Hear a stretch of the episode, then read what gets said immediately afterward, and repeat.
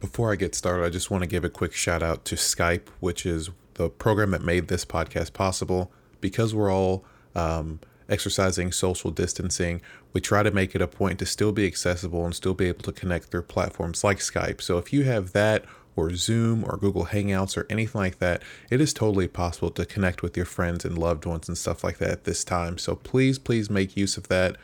Be safe, wash your hands, respect the rules, and take care of yourselves and other people. Hey guys, welcome to another FYFT episode of the Salumas podcast. If you've heard us say it once before, you've heard it said 1,000 times when we say that your life is a book made up of stories, and it's up to you to make sure that no matter what happens, good or bad, through love, awareness, and accountability of yourself, you remain the hero of those stories. For some of us though, those stories begin or change by getting lost in the stories told by other people. And that's where Lindsay's story begins.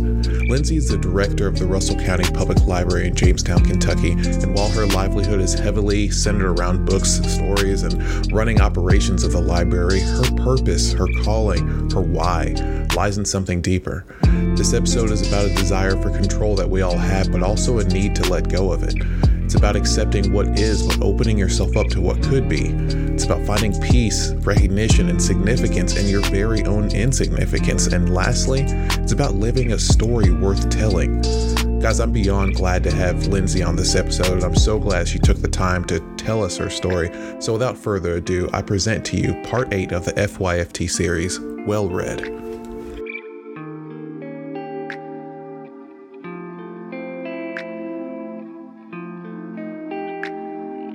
Okay, yeah, we're good. Okay. So it's been a long time, huh? It's been a long time. Yeah. It's been 10, 12. Has it really been that long? 12 years? I think 2008 or so. That's when we worked together. Well, that's... Oh, crap. Yeah. Wow. So how's life been?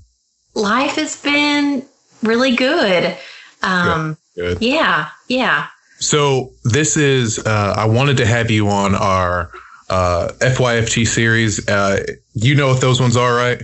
Yes. Okay. All right, cool. So for any listener who doesn't know what that is, that stands for Find Your Fucking Thing. And I'm excited to have you on there. I remember whenever you, when you left WKU and to take on this job.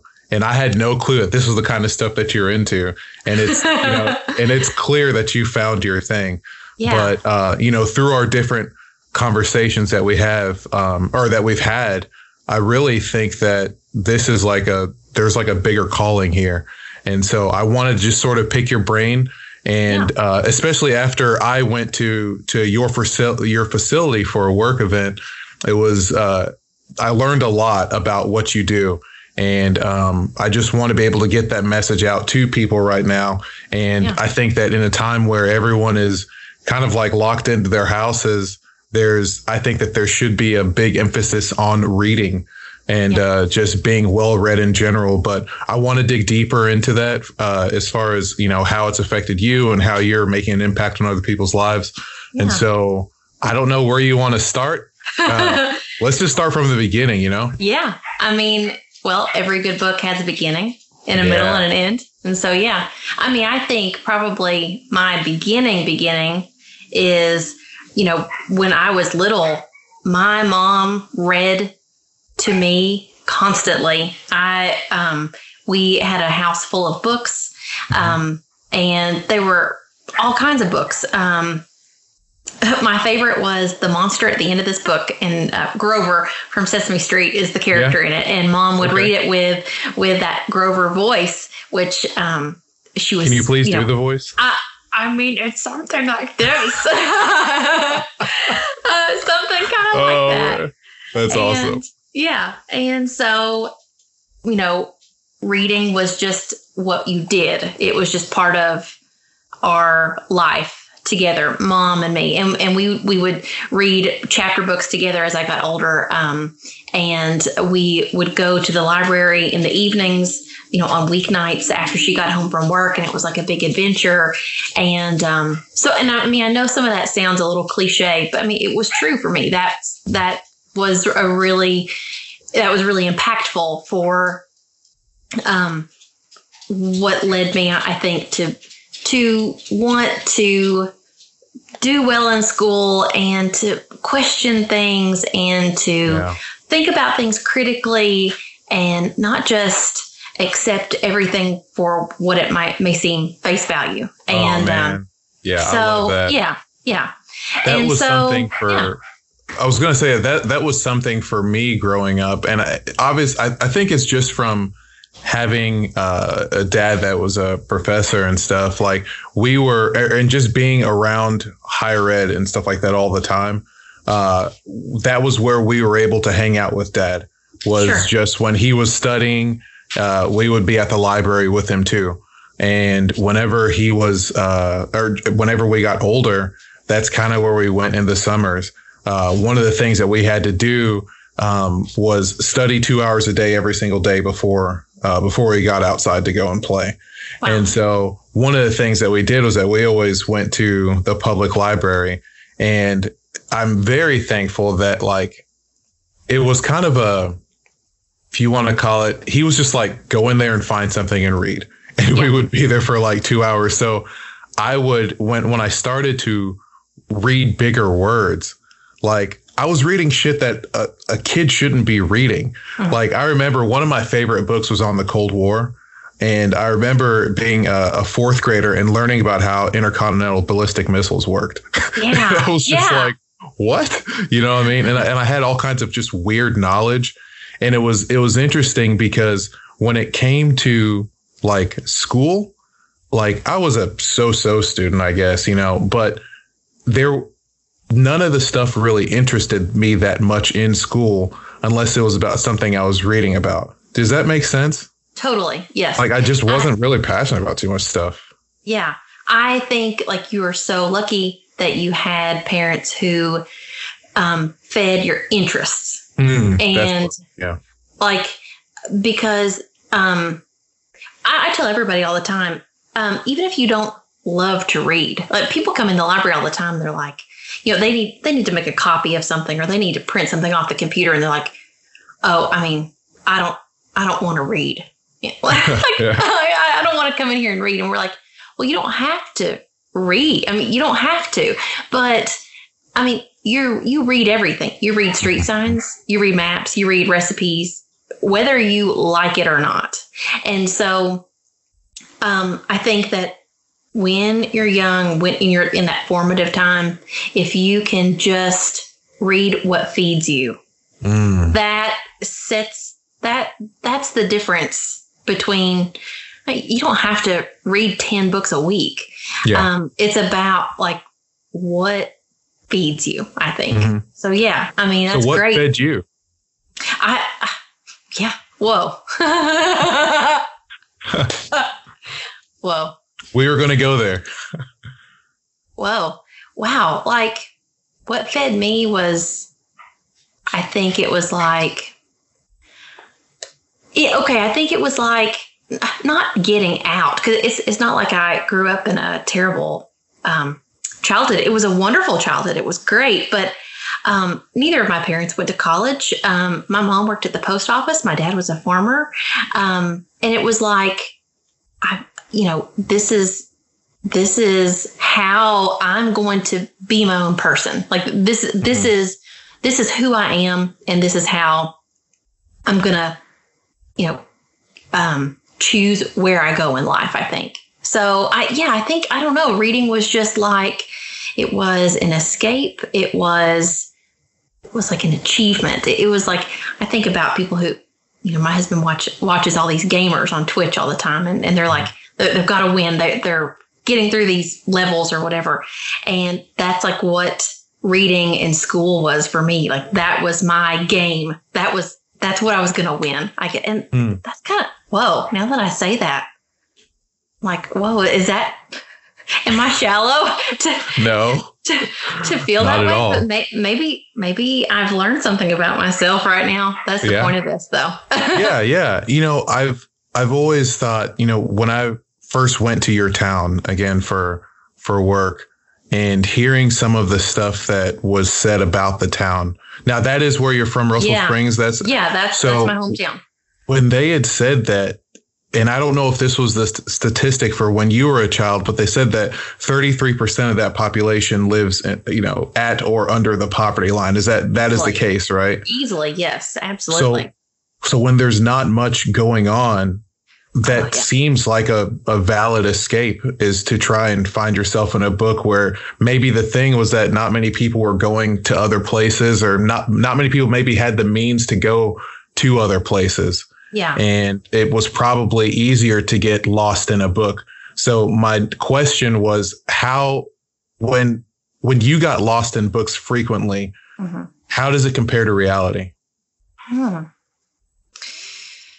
I think that reality is like, okay, right now, what's going on in my mind in the world that we're living in this week and these past couple of weeks is that I'm realizing my life is passing me by way too fast, and everything is moving too fast, and I am moving too fast along with it.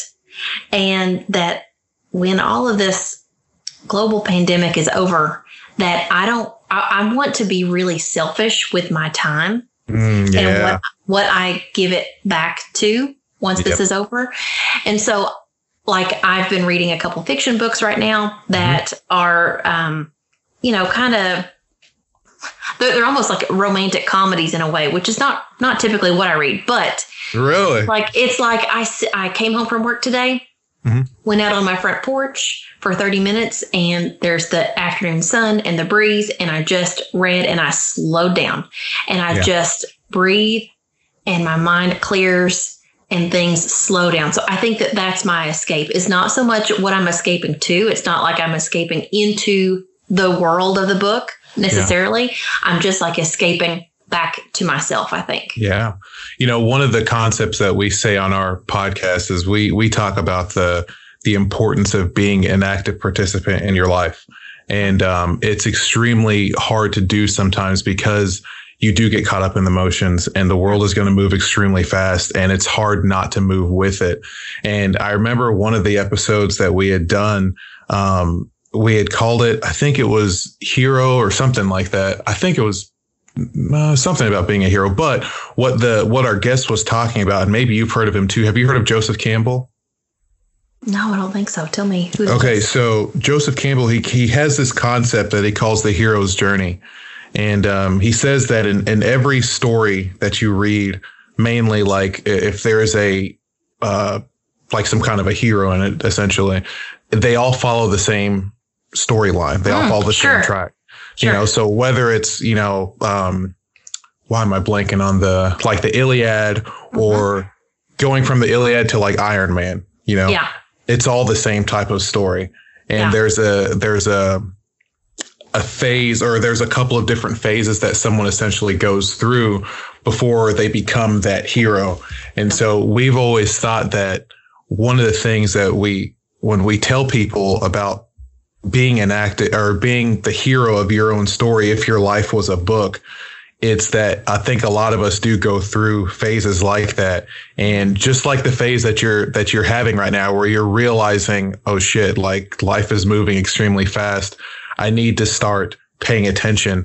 Like I would equate that in Joseph Campbell's graph as like the hero's first death, if you will. Yeah. And it's like where essentially life just beats the brakes off of you. You know what I mean? And you're like, oh my God, I'm not who I thought I was in a sense, Yes. Or I'm not as prepared for life as I thought. And you essentially experience a little bit of a death. And then through that process of coming back to life, if you will, you meet new friends and other people join your journey and stuff like that. And then you go back again to face, the big evil person, if you will. And this time you actually win. And I think that we can attribute that to so many other facets of our life if we were to treat these moments like stories. And so I see what you're talking about is just another part of your story. Maybe this is just Lindsay's death here, and she's coming back and she's realizing stuff. Would you say that maybe is something that you're going through? Or what? Yeah. I think everything you're saying sounds so familiar. So I'm going to have to look it up and read all about it. But I think it's something like, you have to, like the hero has to want something, then lose something. Yep. And then change. Yep. And there's a call to action. Yes. There's something that happens. It's like, I gotta figure. And you, and it's your choice to either answer the call or leave it alone. Yes. And I think for me, like, I think my life is a series of that.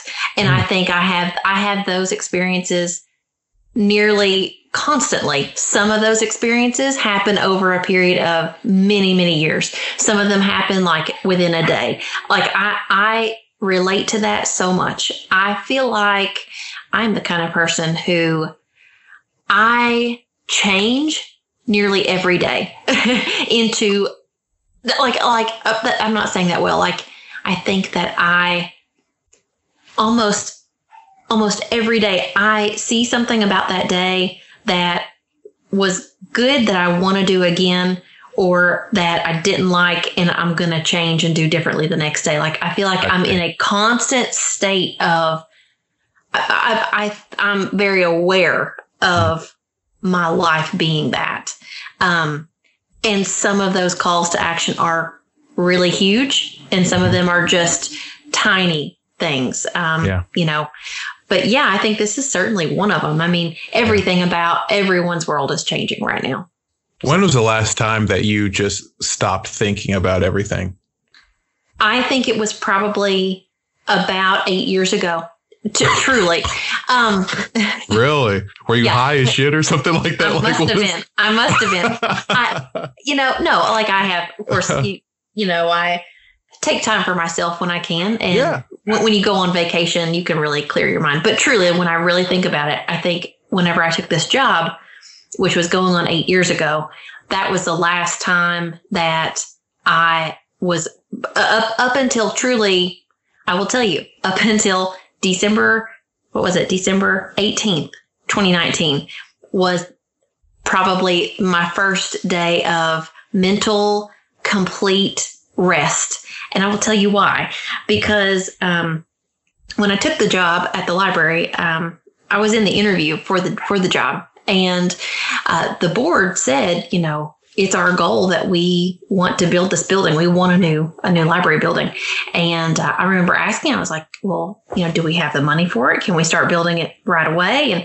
And, you know, there were so many things that had to be done. And there were so many challenges we had to overcome in our community, getting the support for it, and then saving up the money and applying for the grant for it, the finances for it. And then there was the actual building of it, which took, 2.5 to 3 years. So we opened the building on December 12th of 2019. And our grand opening was on December 17th. And so I remember after the grand opening was over, feeling a weight lifted off of me because I had been working on something for the last 7.5 years. Oh my gosh. And it was finished. I mean, it was like I finally had finished the biggest project of my entire life. Literally. And so, so since then, I mean, I have been in this steady state of like winding down. It's like a 3-month period of winding down. Wow. And I think this is it. So now I'm like, while my heart breaks for people who are going through really scary times right now, whether it's financially and they're losing their job, or if they have a family member that's sick and they're experiencing illness throughout this pandemic, my heart breaks for that. But there is this tiny part of me, like the innermost part of me that like loves this for myself. Everything around me has stopped. I have no fear of missing out right now. I'm just here. And so it's a weird dichotomy. It's a strange feeling right now, I think. Yeah. So I want to transition up into the library itself. Yeah. That's not something that many towns, or at least that I think, it's not something that a lot of people really think about anymore. How do we what made you want to start something like that? Knowing how important it is, but also knowing how it seems like it seems like it's not used much. You know, I go through the different libraries just here in Bowling Green, and I've been to different libraries in other counties and stuff like that. And it just, doesn't seem like something that gets used much. And truthfully, yeah. I've wondered about the sustainability of libraries these days. Yeah. So tell me about why you chose something like that to sort of be your calling. Yeah. I mean, well, I don't know that I chose it to be my calling. I think the job was open and I applied for it, and yeah. I think it chose me in some ways. The timing worked out, and it ended up, I ended up realizing that was what I was supposed to do. Like that was, I think that goes all the way back to the beginning of my story.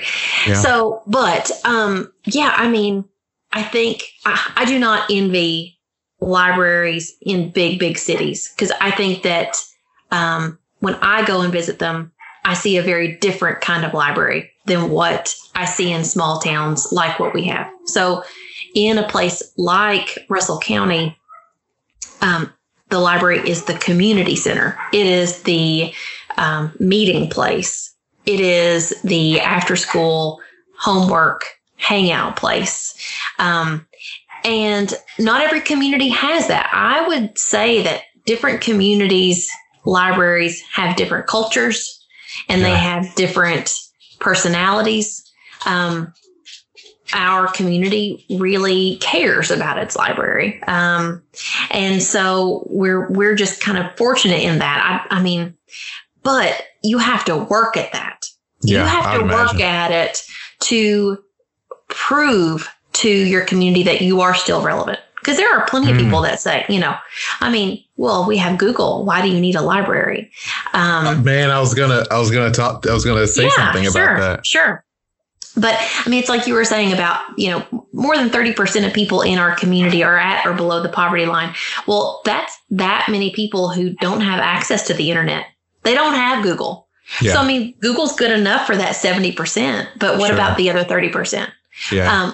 And what about the people who right now have lost their jobs and they are having to apply for unemployment, and they do not have a computer in their house with which to do that? Yeah. How are they supposed to apply for unemployment? They have to go to a library to do it.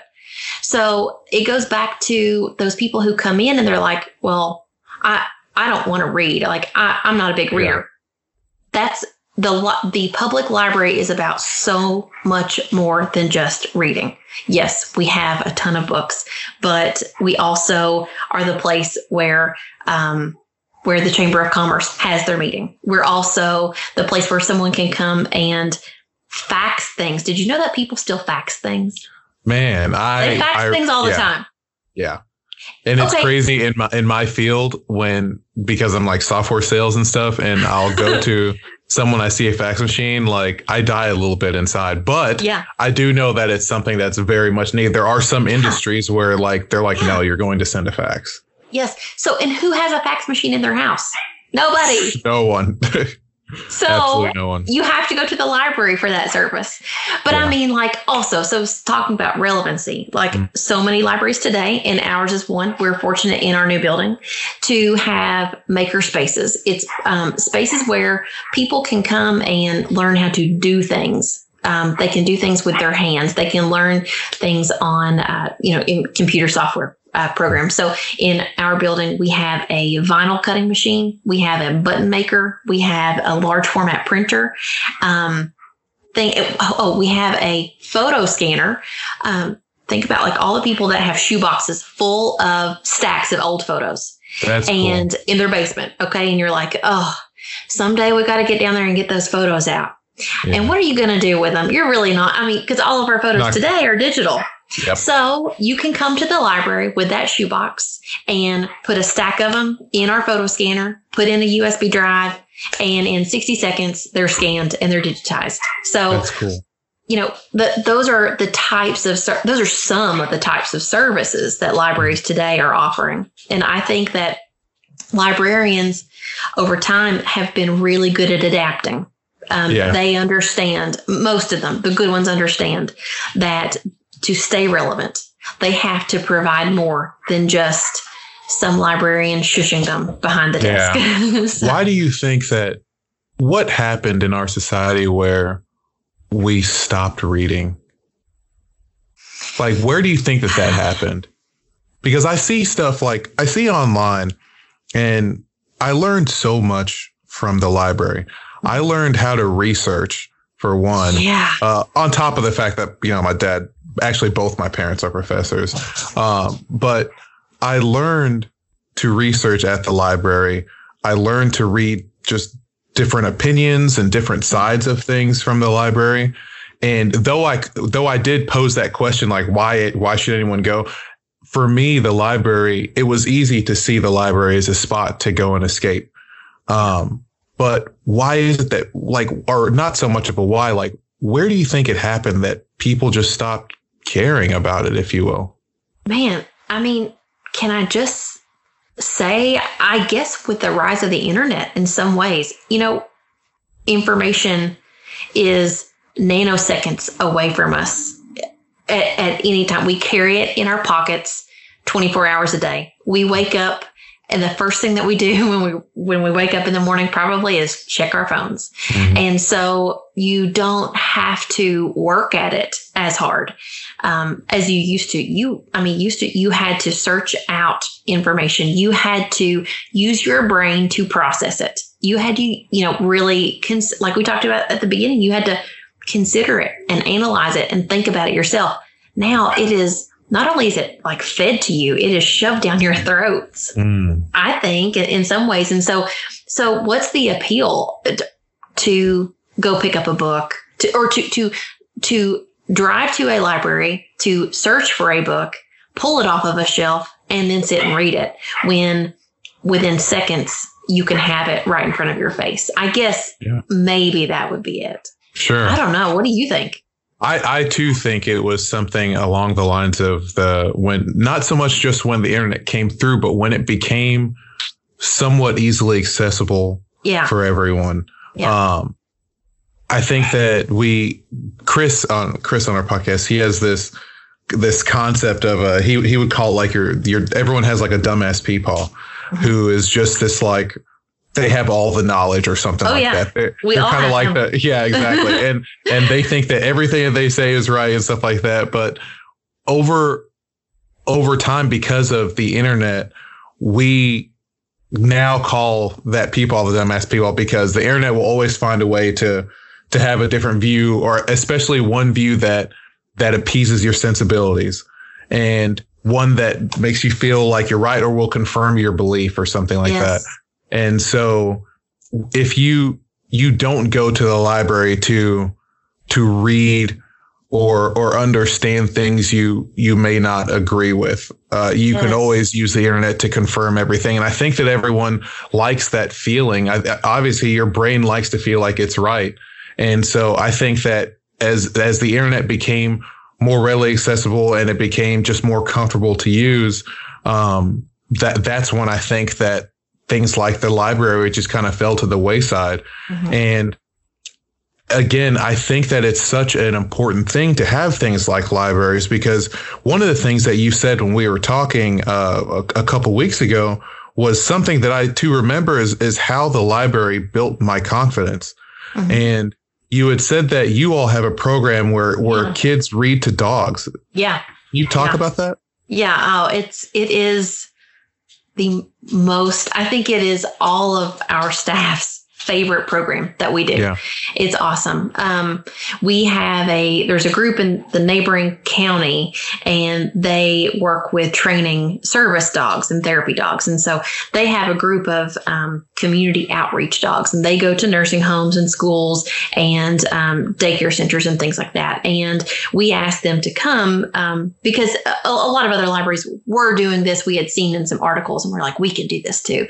And where they bring in the therapy dogs and we just open up the building. You know, building's always open, but I mean, we open it up and encourage children especially, but anybody truly can come and sit and read to a dog because a dog is just going to listen. You can sit there and pet the dog. They're not judgmental. If you make a mistake as you're reading, they don't care.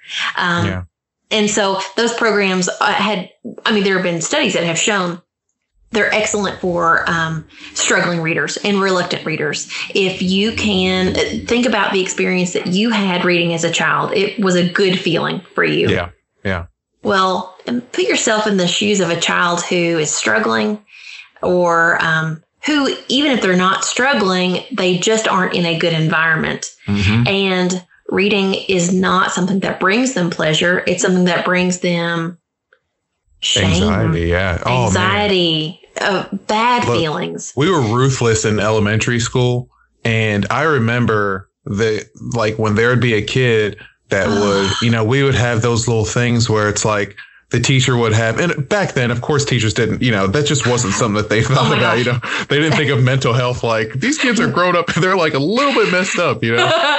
But, so true. You know, I know where you're going. Yes. Yeah. Everyone would read a paragraph or something in the book, and then it hits that one kid who is going to be stuttering on the paragraph. And I remember when you told me about that, and we talked back and forth. And to this day, I still think of that kid and how much I believe that it messed up his confidence.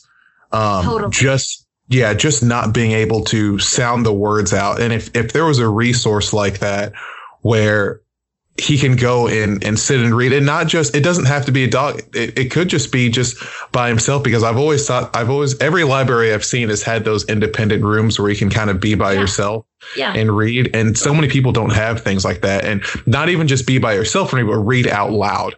Yes. Cause I think one of the hardest things for people is hearing their own voice when they're actually reading something.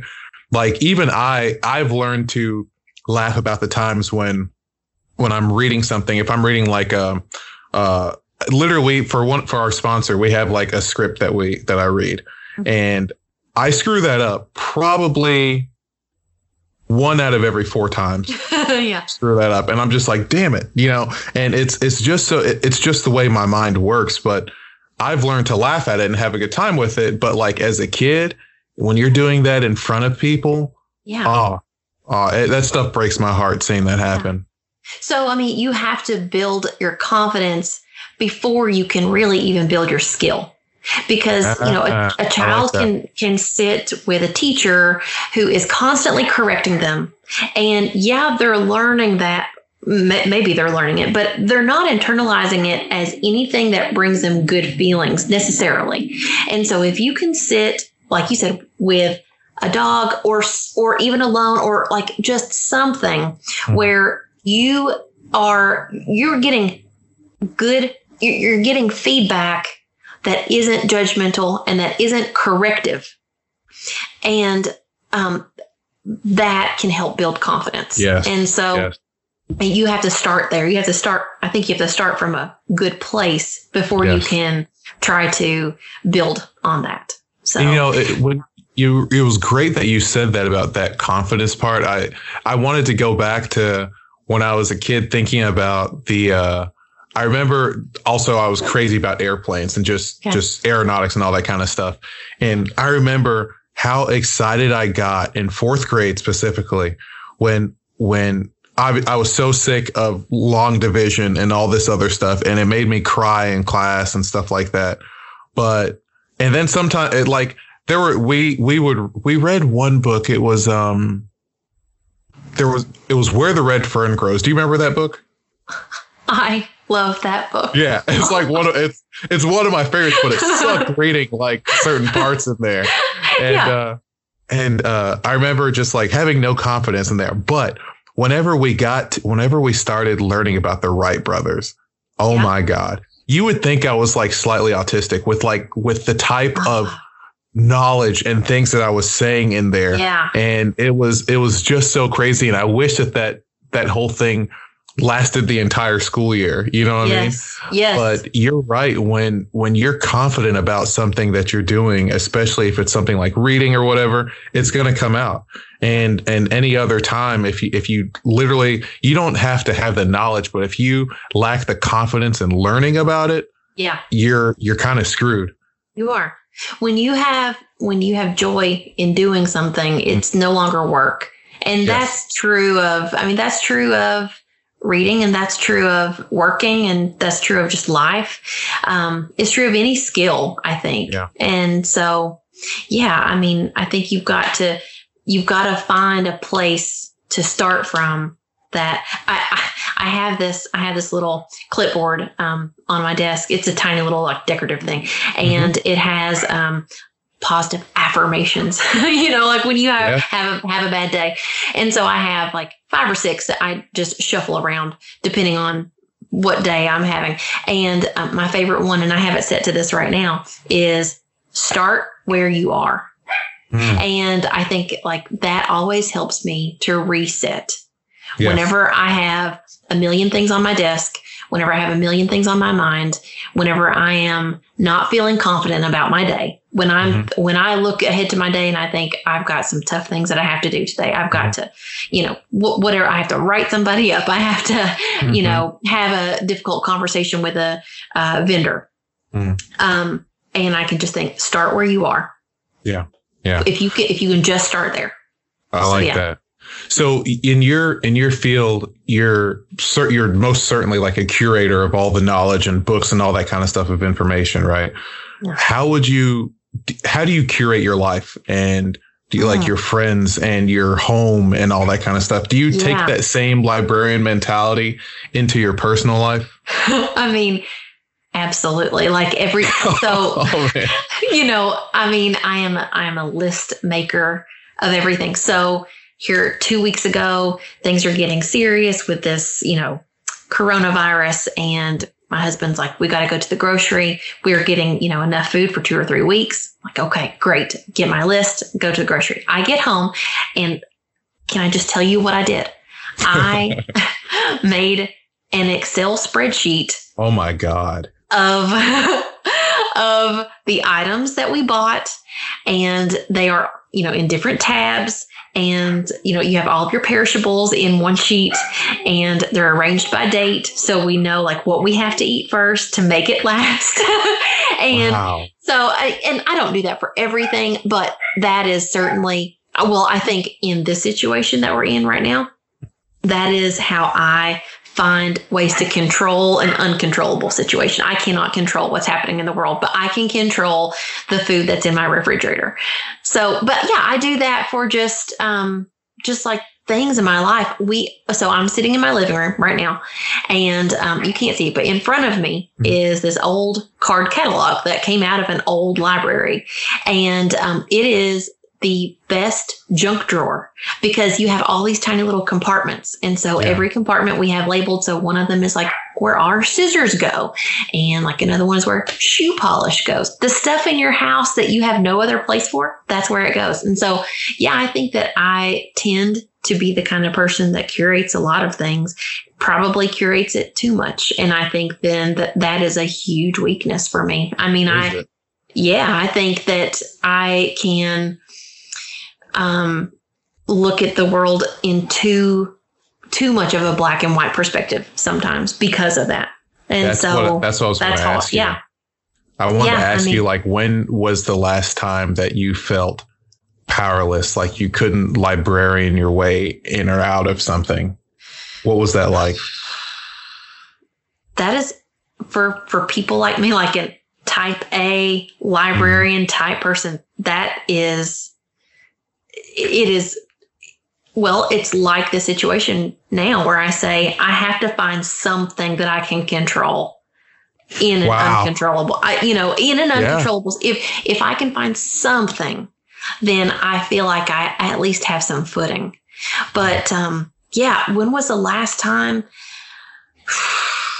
I feel it a lot. I feel it a lot. I feel it. I feel it just in, I think, okay, I'm 34. Like what have I not done in my life that I really want to do, you know? And I think that there's like a powerlessness there. Sometimes I think about like, you know, should I have had kids by now? Should I have, moved up to even a different job by now? Like, should I have, you know, I'm so thankful I still have my grandparents living, but like, should I have spent more time with them? I think probably my powerlessness feelings, I guess now that I'm talking about it, tend to come when I'm looking back looking back or looking forward on potential regrets, maybe. Wow. Maybe yeah. That's it. I can't librarian that. Yeah, that's true. You really can't. I think regret is something that all of us obviously experience. And, you know, it was my wife used to be a hospice nurse. And one of the things that she would talk a little bit about is those moments where those people are on their deathbed, and they may talk about those moments of regret where they might have had tons of control over things. And sometimes the beautiful part about life is sort of letting go of control and just sort of letting things happen. And part of that regret sometimes is just like, man, maybe I shouldn't have been so uptight about this thing, or maybe I should have just gone and said, hey, or something like that. It's very hard for even people like me. I don't like feeling powerless, if you will. Mm-hmm. Or that I don't have any control. And one of the things that I have started doing is, and I've been doing it for a little bit, is mountain biking. And I say it in this podcast that the reason why I go out into the nature is because that is where I have my dose of my insignificance. Yes. I've got in some points a big ass ego. And sometimes I need to be reminded just for a little bit, because it can get depressing if you step out in nature and just realize how much you don't matter and how much my control or organization or lack thereof doesn't matter. Like that's something that I do. And it's scary a lot of times, but other times it's good to have. Mm-hmm. And so that was why I was going to ask, you know, is just what that's like for you. Does it feel, is it scary at all when you have those moments of regret, or is it scary when you're like, there's no way I can librarian this? Because I think that there are people that are not librarians. There's mothers out there, there's fathers out there, there's all sorts of people out there that think that the measure of how good you are of an adult or whatever is how well you can, and I'm doing like my air quotes, just librarian shit, you know, and just take control of a bunch of things. And sometimes that's not it. Sometimes it's just accepting what is and starting where you are. Like you said, that's dude, that's hard. Yes. That is hard to start where you are. It is so hard. So like, okay, I have to say, so when I was going to a meeting in Frankfurt, this was a few months ago, and I'm like, okay, I need something new to listen to. And I downloaded your podcast. It was the FYFT of the first one I listened to was, I don't remember his name, but the guy that's like going on the 9-month hike. Yeah. And so you all were talking about this very thing. And of course, I mean, I knew you already, but when I heard you talk about the part about going out into nature and remembering and realizing and reaccepting your insignificance, I was like, yes. Yeah. And that is when I was like, I'm pulling over this car right now and sending you a message to tell you how that was so cool. How much I get that. So here's my thing with that. Yeah. So my lot, well, like things are on a routine around here. Yeah. So we have 4 dogs, and our routine is in the morning, my husband is responsible for the dogs. I do not get up when the alarm goes off. I roll over and I sleep for another 45 minutes. He takes them out and he feeds them and he takes care of them in the morning. But at night, they're my responsibility. And so he goes and does what he wants to do. And at night, I'm the one that feeds them. I'm the one that takes them out and, you know, whatever. So at night, I will take them out, you know, to use the bathroom before bed. We go outside, and I, every night, look up at the sky. And to me, the easiest and best way, and I can do it as long as it's not cloudy, you look up at the sky and you look at the stars. And we live kind of out in the country, so there's no lights around. Out and there. It is so beautiful that, you know, there are different types of night sky, like not scientifically, this is my version of it. Mm-hmm. There are nights where the moon is so bright that it shines through the clouds and you just see like, it's almost like it's daylight, you know, even though it's 10 o'clock at night. Then there are the nights where there is no moon and no stars, but somehow you see the darkness, and it is like this rich, deep, navy, dark, and but you can see it. It's like the night sky is tangible. So to me, the night sky, that is what reminds me, oh my gosh, I am one person on a massive rock that is circling around billions of other massive rocks. And even that is like, you know, a pinprick in the scale of the universe. And like, there it is. And I go, okay, so I really don't need to worry about calling up that person tomorrow and telling them, like, sorry, I'm going with another vendor. I really do not need to give that another nanoseconds thought. Like that's it for me.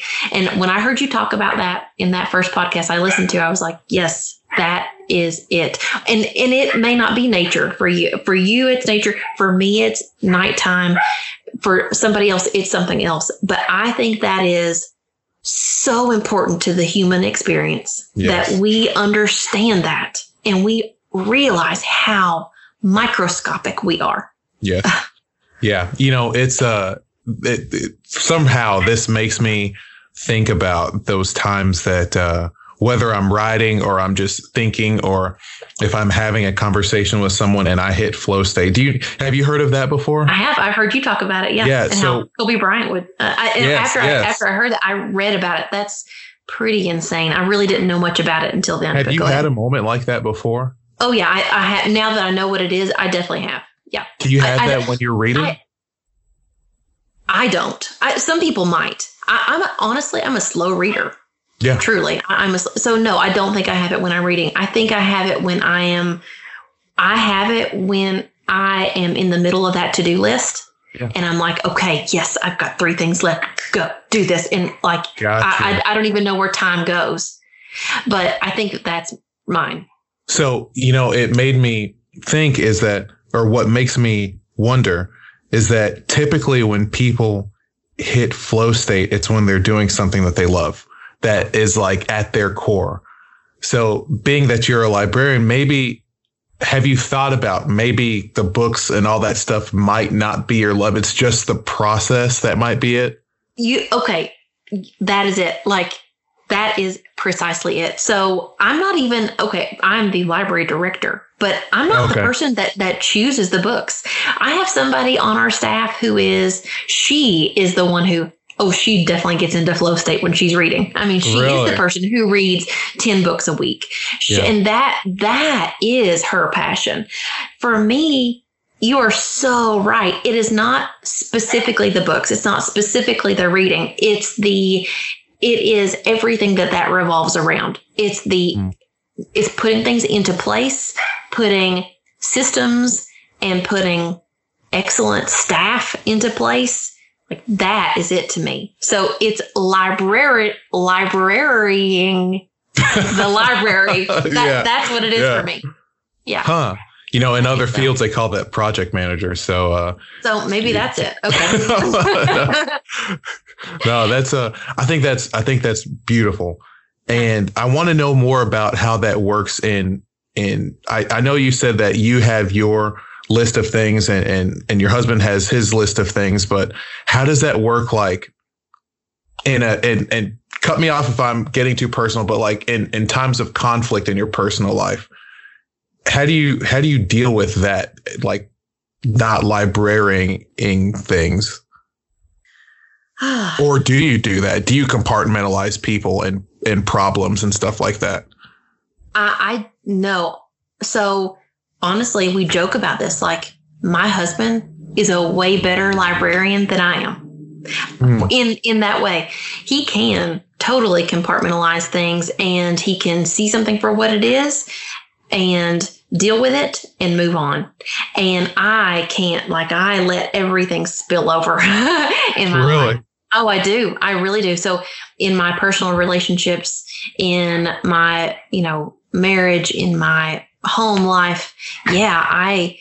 Things are messy. They feel like sometimes. And I feel like, but I don't know, maybe I think that's a place where somehow I I'm able to give myself grace there. Like, yeah. I don't think, but I feel like I have to organize all of that. And so maybe that's my place where I'm most myself.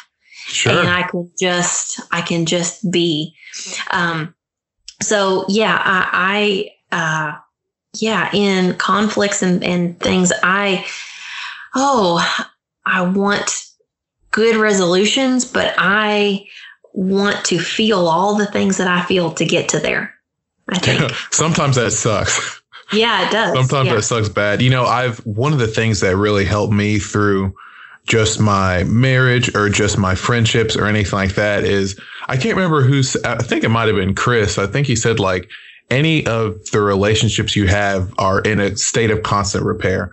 And I think that's a good spot for you as someone who is passionate about the process, no matter what it is, it's just that process. Yeah. I think having that mindset of things being in constant repair gives you the freedom to feel whatever you want, to screw up, to get it right, or to let things go. I think that you're in a very good spot to having that type of mindset. And there are a lot of people who work for perfect, and they forget about the process, and they forget that things, and just life in general, just us, we're always in a state of constant repair. We're all damaged goods some way, shape, or form, but it's the fact that we're all trying to be better. But it's, the key word is trying.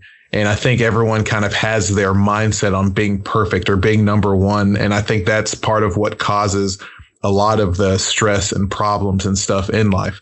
And I think that part of where I also learned to accept that was through reading, and reading different types of books about just different philosophies on relationships, on thought, and all that kind of stuff. And for some reason, for me, even though I read stuff, it's hard to put that to practice in real life. Yeah. You know, do you struggle with that too? Like, even when you say that you can let go and you look up into nature and you look up at the stars and that's where you learn to let things go, do you still tend to repeat the same process? And you're like, well, damn it, I'm back here again on my back porch looking up at the sky. So like, okay, so your friend Chris, I think, says it way better than I tried to say it, you know, a few minutes ago. Like he said, how you said, we're in a constant state of repair. That's how I feel. Like every day I'm changing, every day I'm becoming a new person. But the way he has said it, that's much more accurate. I think I feel like I don't ever really want to be finished. Because I mean, if you're finished, I mean, why keep going? You know. So I mean, I have this one staff member, and she's wonderful. I mean, she's absolutely great. She is like, she's our operations manager essentially, and I tell people all the time, maybe I'm in charge, but really she's the one in charge. Like she's the one who really knows what's going on. And it is so great that she and I can in some ways co-lead our staff because we're very different. She, and I have to tell her all the time, she wants everything to always be perfect. And she stresses herself out way too much by wanting that. And that's not what anyone's goal should be. Ever. Yeah. Enemy's the perfect of good, perfect is the enemy of good. And, so even though I do have to library everything in my life, still, I get that you have to just let things be what they are and let tomorrow come and repair it as well. Yeah. All right. So my last question to you is, given that we both agree that our lives read like stories, where do you think you are in your life story right now? Beginning, middle, or end, or what? Some days I have this fear that not like a fear that it's at the end. I don't really, shit out of me. I think about that. But in some ways I do. And I think, okay. Well, I think because my life I have made my life accomplishment driven. I have to accomplish this. Okay. Now that's done. Now I have to accomplish this. Okay. Now that's done. And I think that when I finish and when I achieve something, whatever it is, I too often think, okay, gosh, that's it. Now is my time up? You know, yeah. I don't want it to be up. I hope that it's somewhere right before the middle. I mean, that's where I hope it is. Yeah. And because you had talked about just a second ago, you were like, you know, you were talking about the little bits of regret that you might have. Like, should I have had kids? Should I have done this? Should I have done that? Like, that's why I asked, like, where are you? And I think about all those things. Like, am I too old now? No, I mean, I know I'm not. But I don't know. It's I hope I'm right before the middle. Yeah, that's where I hope I am. You know, and, when I was, go ahead. No, I mean, I think that I probably need to, I'm glad you asked that because I need to think about that. I need to think about if I hope that I'm right before the middle, then what is it that I'm going to do next? Like what is the middle then? Yes. If that's the case. You know, I that was part of the reason for, as I sit and think on my life, which happens often, like that was part of the reason why I left Western was that as much as I love everyone, you know, all over the place, it felt like there were many people that were content and yet still young, so much life in them. Just being, that's where everything is in life. Yep. Yep. And it scared me to no end, thinking that like my life, at least my view of my life, was going to be me turning a bunch of screwdrivers and, you know, fixing a couple machines and stuff like that. And that's what it was going to be for me. Yeah. And I remember the hardest thing and entering a new chapter of my life and working for a company based out of Chicago and then driving to Louisville for work and just going on all that kind of stuff and thinking like, okay, chase the money, do, you know, go through that. And then I realized there's a cost of entry into every phase of your life that you want to go into. Wow. And I remember like I was crushing it there. You know, crushing it for my standards at the time.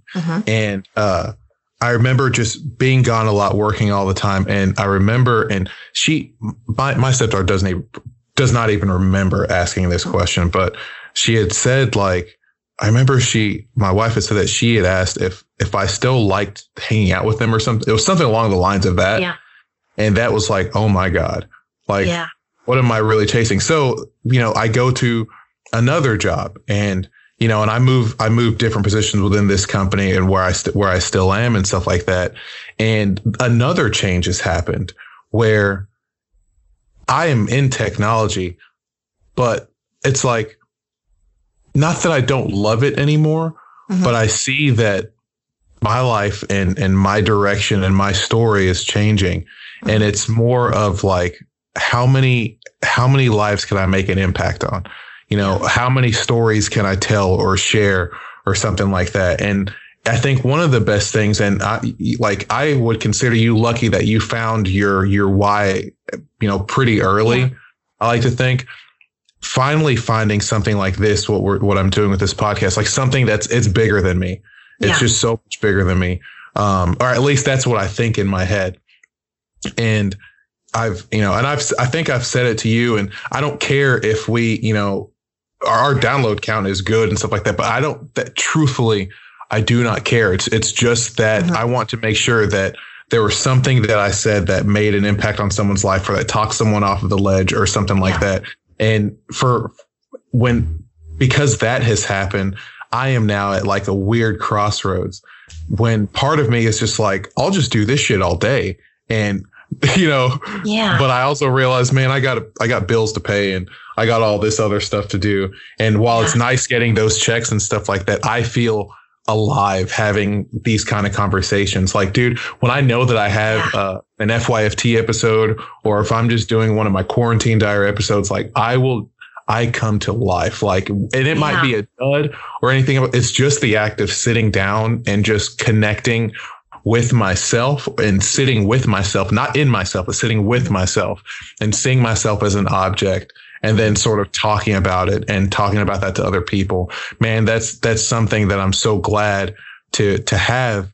But it also like somewhat like depresses me, if you will, when it's like, damn, I wasted a lot of time. You know what I mean? Do you ever have a moment like that? Oh, I think about that all the time. I think like, man, I wasted a lot of time on Facebook tonight. I could have, I could have done a lot of other things than that. And I mean, that's a small example. That's a very, very minute example. I think, I totally get what you're saying. I think that for me, I have a lot of insignificant conversations all day long.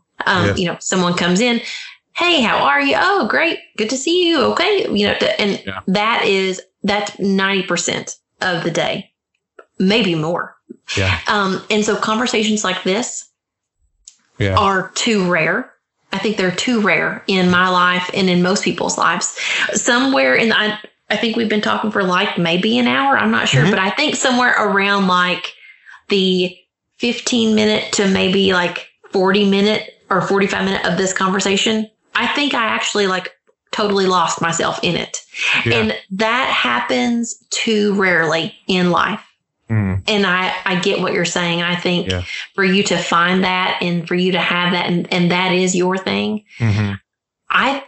One thing I respect about this podcast, and I picked it up within 20 minutes of listening to the first one, was that I felt that I didn't care what your topic was. And I'm not saying this to like placate you. No. I mean it genuinely. Like the second episode I listened to was the Kobe Bryant one, and I cannot shoot a basketball for anything. I mean, I knew who he was, but barely.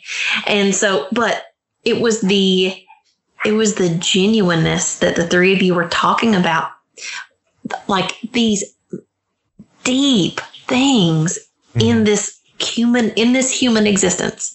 We do not talk about those things enough in this world.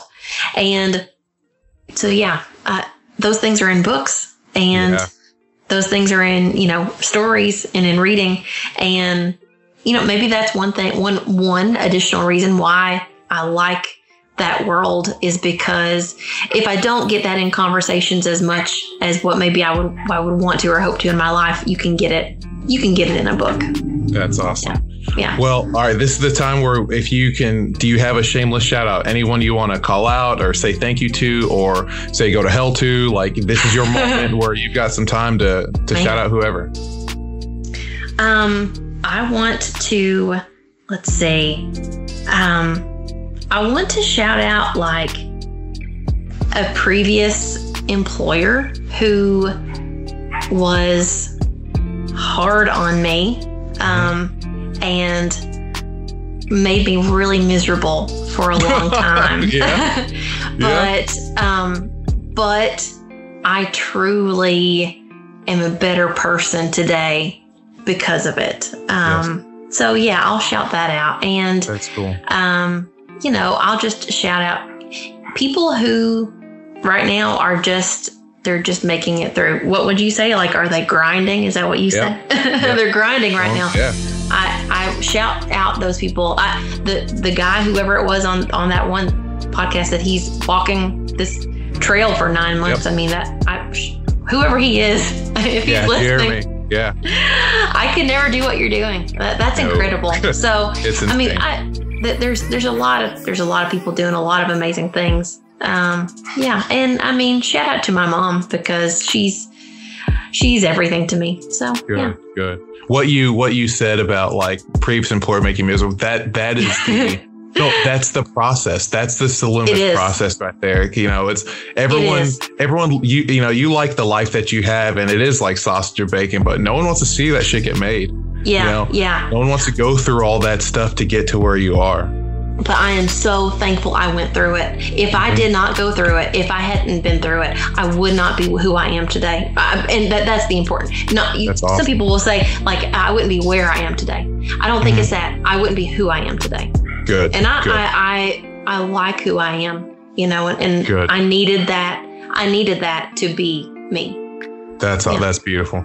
Lindsay, thank you so much for jumping on here. This was great. So much fun. Really. Thank you. The funny thing, you had your list. How many of those items cover on that list? I mean, it's right here. Not many, but that's okay. See, but I felt the authenticity. And that's why I said, like, I want to make sure the things that are said are from Megan's heart, or not Megan. Yeah. It's from Lindsay's heart and not Lindsay's mind. And this was heartfelt. Like, I felt like I connected, and I really, really dug it. And we can absolutely talk about the other stuff. I think that this is something that I needed to hear. I think this is something that other people need to hear. There's a lot of value that can be taken from books or libraries or anything like that. It's just the process. It's curating your life. It's stepping outside and saying, like, hey, man, all this shit I'm worrying about right now, it's not that big of a deal. Yeah. And that's okay. Yeah. And there's a lot to be gathered from this episode. And so I'm beyond thankful to have had you on our episode, and I would absolutely love to have you on for more of them. So please be on the lookout for more invites to other stuff. So that's it for us. Thank you so much. Please be safe. Clean those hands, and tell my boy Kobe I said hey. Okay. I will do it. All right. It's good seeing you. All right. It's good talking to you. I'll talk to you later. See ya. Bye.